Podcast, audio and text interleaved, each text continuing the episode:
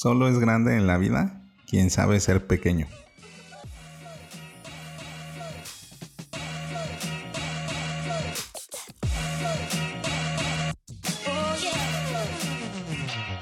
Hola, ¿qué tal? Bienvenidos a Ventaja Podcast, el podcast en donde hablamos de principios, estrategias y tácticas para los negocios tradicionales, online y startups.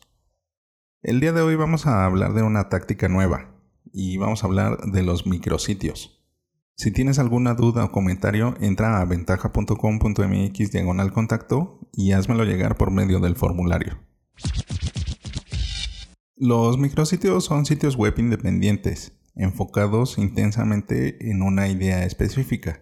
Las personas a menudo están más inclinadas a vincularse con micrositios, ya que eliminan ciertas barreras mentales. Por ejemplo, algunas personas se sienten desilusionadas, cuando se dan cuenta de que venden un producto o servicio, incluso si no les pide que establezca un enlace a las páginas de productos. Un gran ejemplo de micrositios es en el sitio de IMER, del Instituto Mexicano de la Radio, en donde realizan homenajes sonoros. Y te dejo un ejemplo, un enlace de ejemplo, en donde tienen un homenaje sonoro de Ernesto de la Peña. Te recomiendo mucho que le des un vistazo para que veas cómo es un micrositio.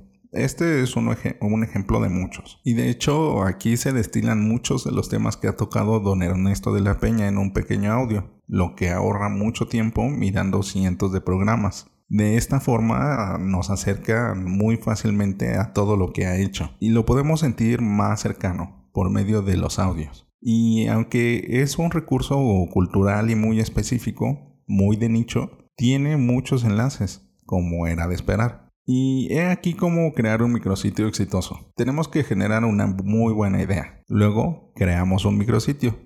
Y por último, le contamos a la gente sobre esto.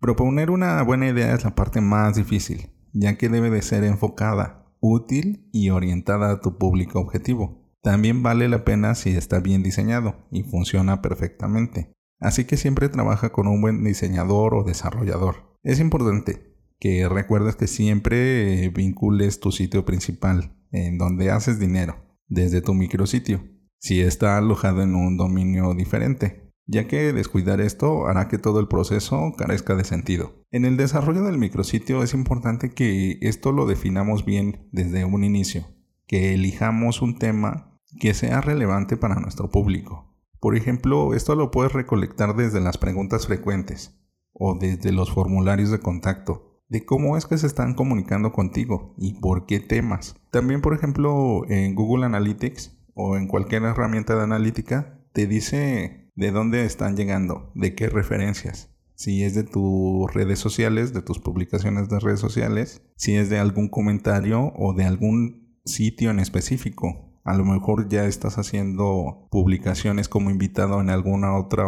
sitio web y entonces te están llegando referencias desde ahí podrías revisar cuáles son los temas que más les interesan y entonces generar una lista y de esta lista destacar los más importantes. El micrositio debe de cubrir varias cosas a la vez. Debe de ser ultra enfocado al usuario, es decir, a tu prospecto. Debe de enfocarse en un tema. Es difícil el permanecer en un solo tema, pero es lo recomendable con los micrositios porque si no se pierde todo el esfuerzo y entonces empezamos a divagar y a querer meter nuestras ofertas de productos o servicios y entonces se pierde toda la esencia de por qué estamos desarrollando algo de esa, de esa forma. También hay que tener cuidado en no confundir el micrositio con una página de aterrizaje o con una página de esquina. El micrositio puede tener varias páginas. la página de aterrizaje es solamente una página para capturar datos para generar prospectos y una página de esquina es una página que nos sirve para recolectar los recursos que tenemos a la mano, ya sean nuestros o de otros, y entonces asignarles un lugar en específico. Puedes tomar como referencia un pequeño librero, en donde tienes todos los recursos a tu alcance en un espacio específico. Entonces el micrositio no solamente es una página, es un sitio pequeño en donde tienes la mayoría de recursos acerca de un tema en específico. Por ejemplo, podrías hablar de alguna raza en específica, de algún animal, un perro, un gato, no sé, un ave, o también de un tipo de comida. de cuáles son las mejores recetas o cuáles son los ingredientes que más se utilizan o a lo mejor de un deporte en específico, quiénes han sido medallistas o quiénes son los personajes destacados. O también puede ser una biografía, puede ser que hables de una persona en específico y entonces desarrolles. Pero también pueden ser temas muy muy sofisticados o muy de tendencia como, como el blockchain o el bitcoin o las criptomonedas o la inteligencia artificial o los chatbots. Hay una infinidad de temas. Todo esto depende de qué es lo que está buscando tu, tu usuario, tu prospecto y qué es interesante para él. Y también que tenga alguna relación con tu negocio, ¿no? Porque también podemos hacer micrositios de lo que se nos ocurra, pero lo importante es generar un recurso que podamos enlazar que no necesariamente sea directamente con nuestra empresa o con nuestra marca. Este es el gran beneficio, que, que puedes llegar indirectamente con ellos. Y de hecho hasta puede ser un buen pretexto para un primer contacto en donde empieces a generar relación con alguien que te interesa como cliente por medio de un recurso útil. Aquí lo curioso es que este recurso es tuyo. Como ves el micrositio es una gran herramienta, solamente hay que tener cuidado en establecer bien estos puntos.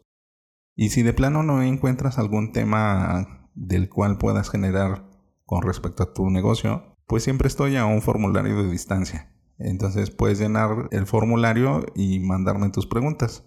Si quieres que te ayude a generar ideas, no dudes en contactarme. En el próximo episodio tendremos una nueva entrega del ciclo de falacias lógicas. Bueno, ventajosos, esto es todo por hoy. Antes de terminar, sigue la conversación. Tú llegaste a ver un cancionero picot. De hecho, es una de las referencias del marketing de contenido en español, de las primeras cosas que se hicieron para posicionar una marca por medio del contenido. Y esto, bueno, si fuera de una forma virtual, sería un micrositio hecho y derecho. Y si no sabes a qué me refiero, siempre está Google o nuestros padres o nuestros abuelos, dependiendo qué edad tengamos, para que les preguntes que si tenían un cancionero picot. Recuerda dejar tu comentario en tu plataforma favorita. Al darle like en iBox y YouTube y dar 5 estrellas en iTunes, ayudas a otros a encontrar el podcast. Y recuerda, rífate como los grandes.